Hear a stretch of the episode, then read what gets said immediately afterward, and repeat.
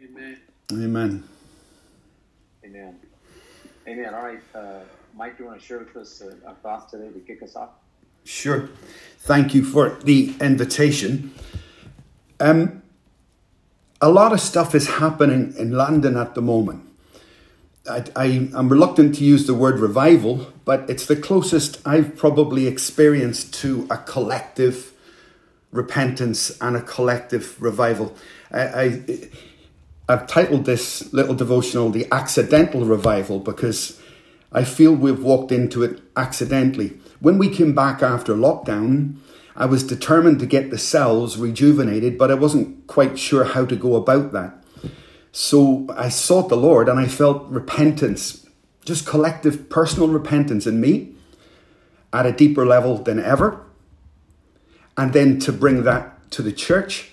And I didn't really know what way that was going to be taken. I didn't know how that was going to go down. But I have to say, I'm overwhelmed at the moment. I'm blown away by what is taking place. And I thank God for it. So that caused us to have a little study in the word repentance and what it actually means, especially in ministers and in mature believers, those who have been in church for years and years and years. It can look very different and demand very different things than a new believer. We all know the definition of the word repent in Greek, metanoia, simply means to change your mind. In the Hebrew, it's teshuvah, which largely means to return or to change direction. But you'll find hundreds of articles online from theologians who complain bitterly about the English word repent, because that involves behavior. And yet the original Greek did not. And there, there's a little thing in there that I've discovered just in these last few months about me, about my walk in repentance. And it's been powerful. In, in, for example, in Mark's gospel, Jesus said metanoia. This was the call, change your mind. Mark 1.15. In Luke 3, 1, John the Baptist said metanoia. Peter, in Acts 3.38, he said metanoia. He proclaimed change your mind to those who did not believe. And then Paul, talking to more mature believers in Romans 12, he says, therefore, do you get it? You continue in growth as a Christian by being transformed, by the renewing of your mind. Now, I love the parable of the prodigal son in verse 17, where it says, When he began to think clearly, then, once he'd changed his mind, he then said, I will arise and go back to my father. And the behavior followed that initial change of thinking. I don't know about you, I, I got saved in a Baptist church. Very good people. They were born again. I loved that place. I still love it today. However, the preaching of the gospel to me, I believe, affected my walk. Because these good men, they said, Mike, if you do this and do that, repent of this and change that, and come forward, you can be saved. But that's salvation by works, right? It's not metanoia as such. And if I start out like that, and I believe I did, I started out with behavior first, I believe that slowed me up in sanctification. That's what I believe. I'll give you an example from my own personal life. I've been married twice. My first marriage was 15 years long. And in the first two years of that marriage, I was a terrible husband. I hated marriage. As soon as I got married, I was sorry I got married. I wanted out of this thing. I hated the institution of marriage, the restrictions of it. But I couldn't change. And I had a confrontation with Jeanette about the end of the second year. And I, I, I stormed out of the house. But I was so wounded with myself and my behavior on that little walk, I did not change my behavior. I dramatically changed my mind. I tell you, I changed my mind.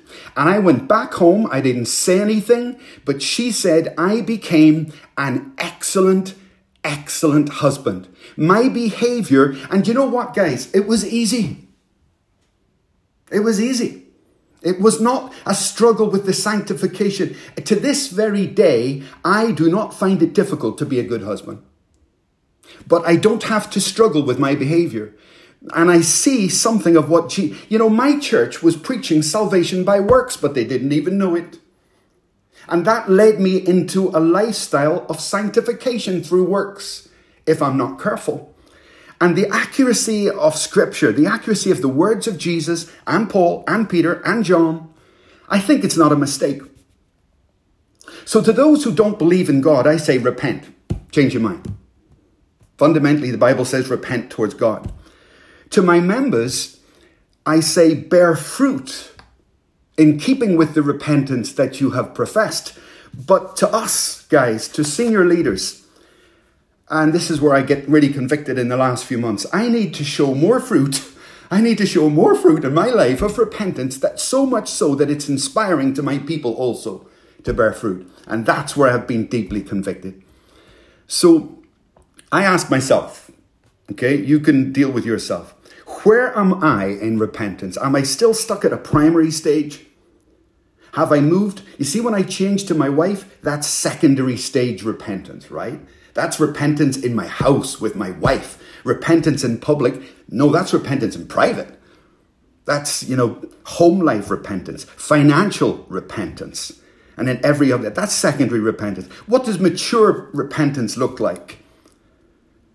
We give God all the glory. That's mature repentance. I submit to both God and men. That's mature repentance. I walk in humility. That's mature repentance. How is my progressive repentance? We were, I was praying with my wife this morning. This little thought came into my mind. It would be easier for a camel to pass through the eye of a needle than for some mature Christians to repent. It would be easier for a camel to pass through the eye of a needle than for some mature Christian. That's very hard, I know. But it's interesting, and I've been thinking about it for the last hour. What, what does that mean? Anyway, back to our accidental revival. Shane asked me to look at cells in London. Jeremy asked me the same thing. And I, uh, it breaks my heart because I know these people very well. Many of them have been in churches 30, 40, 50 years. They've, they've done cells. They've, you know, they've been through this cycle umpteen times. And I was so reluctant to go into the church and say, okay, guys, we're going to relaunch cells after lockdown. I was so reluctant to do that. It's the truth. How we've just opened 20 new cells, okay, in three months. So before they came back, I thought, Lord, I'm going to ask them to come back. But what do I do when I don't know what to do? What do you do when you don't know what to do? Repent, because I should know what to do. Forgive me, Lord. Forgive me. I repent and I come before you, and I'm going to ask all these people to come with me. And this is the shock, guys. They did. They did. So they came back on the first Sunday, and I said, I want everyone just just trust me a minute and walk with me. Just come along this road. I want to start again. I'm a mature minister in on paper, but I want to pr- proceed in my repentance. I'm even embarrassed at the level of it. So the people came. The first week was quiet. The second week, we came in and you could feel the fear of the Lord. You could feel a reverence for God in the building. The third week, baptisms in the Holy Spirit, left, right, and center. The Spirit fell. Spirit fell in the room. No altar call. No need, no altar call. No need, no manipulation. Nothing. And then the fear increased. Then the humility increased. And you know, scripture says, repent and believe. Then those who didn't believe started to believe. Repent and believe. And I wanted our people to believe in cells. I wanted them to believe. I don't have to do that now because repentance did that for me.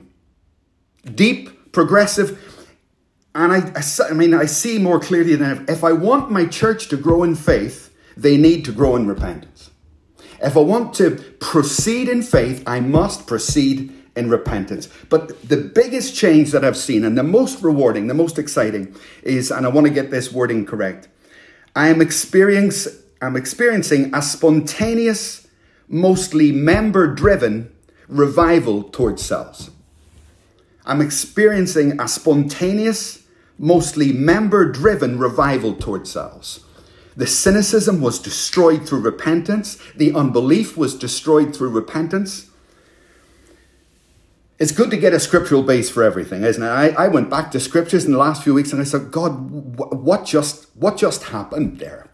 And I was reading the story of Zacchaeus when Jesus called Zacchaeus' repentance true. He said, Truly, salvation has come to this home. I don't know if we see that anywhere else. But do you know what? As soon as Zacchaeus repented, he had a cell group. right? Jesus was in his house, Jesus was in the cell group. Repentance led to an open home. In the book of Acts, Acts chapter 2, I love that chapter. The, the, first 30 verses, it's nothing but repentance everywhere you look. The last 20 verses, it's all home. Everybody's at home. Repentance leads to people wanting to respond, and part of that is opening their personal home. Now, I, I need to emphasize to myself every morning it's sincere repentance. It's not superficial, it's not primary repentance like we've just covered, it's a much deeper level. How do I know that I'm repenting? One of the big things I think is that I say sorry to the people that I've done wrong to. So I, on the first Sunday back, in the comeback Sunday, that's the first thing I did. I said, guys, I apologize for me. Sorry that I'm not perfect. Sorry that I haven't done this. If my attitude's been wrong. And I went to several individuals and say, look, I know I spoke to you like this. I'm sorry. That just almost opened a floodgate of I'm sorry's. it's like people running, I'm sorry as well. Actually, I'm sorry. And it almost gave a permission in the place. It's, we need to come down this road. We need to come down this road. The second, so when was the last time you said sorry? that could be the last time you actually repented. Restitution. Zacchaeus immediately didn't just make rent restitution, he went overboard. Right? When was the last time we sought to make restitution for our wrongs? That could be the last time you repented. And lastly, as I said, repentance brings a desire to serve, and that's what opened the homes from those who had been quite cynical. David said, Create in me a pure heart, cause me to repent, restore the joy of my salvation, then I will teach transgressors your ways. Repentance led to David ministering. Jesus said to Simon Peter, Simon, Simon, Satan has asked to sift you as wheat, but I have prayed for you, and when you repent, go into ministry. When you repent, strengthen your brothers. Repentance leads to ministry. And I just want to encourage you it's a blessing to me. I did not know what to do. And I thank God for just following his instructions, bringing people to repent. And I got the very thing I was looking for, but not the way I thought I would get it. I want a, re- a revival here that's a repentance based revival. Some of our younger people, you know, I can give them a vision, I can preach to them about this strategy or that, and they may, rep- they may respond because they're younger. But see, the older people, this is my problem. All these guys been around the block so many, they, they struggle to believe in that. And so repentance for the older people was the key, at least in my situation. Repent is the most positive word in Scripture. Jesus did not say repent because you're going to hell. He said, Repent because the kingdom is here. Repent because the kingdom is. This is actually good news. There's a bottle of Coke here, and the labels are different all over the world, but in the UK, it says on the bottle, it says return. Return. In different countries, it says different things. In Greece, on the Coke bottle, do you know what it says? Epistrophal return and refill. The very word that Jesus said to Peter return and refill and send back out, recycling. And in some ways, in Luke's gospel, there, that's what Jesus was doing with an older believer. If our older people, particularly, can return, repent, decant, be filled, and be recommissioned, we can send them back into the field. I pray that God would give us a repentance based personal revival that we could carry to our churches and regions. Back to you, Pastor Jeremy. Amen. Excellent.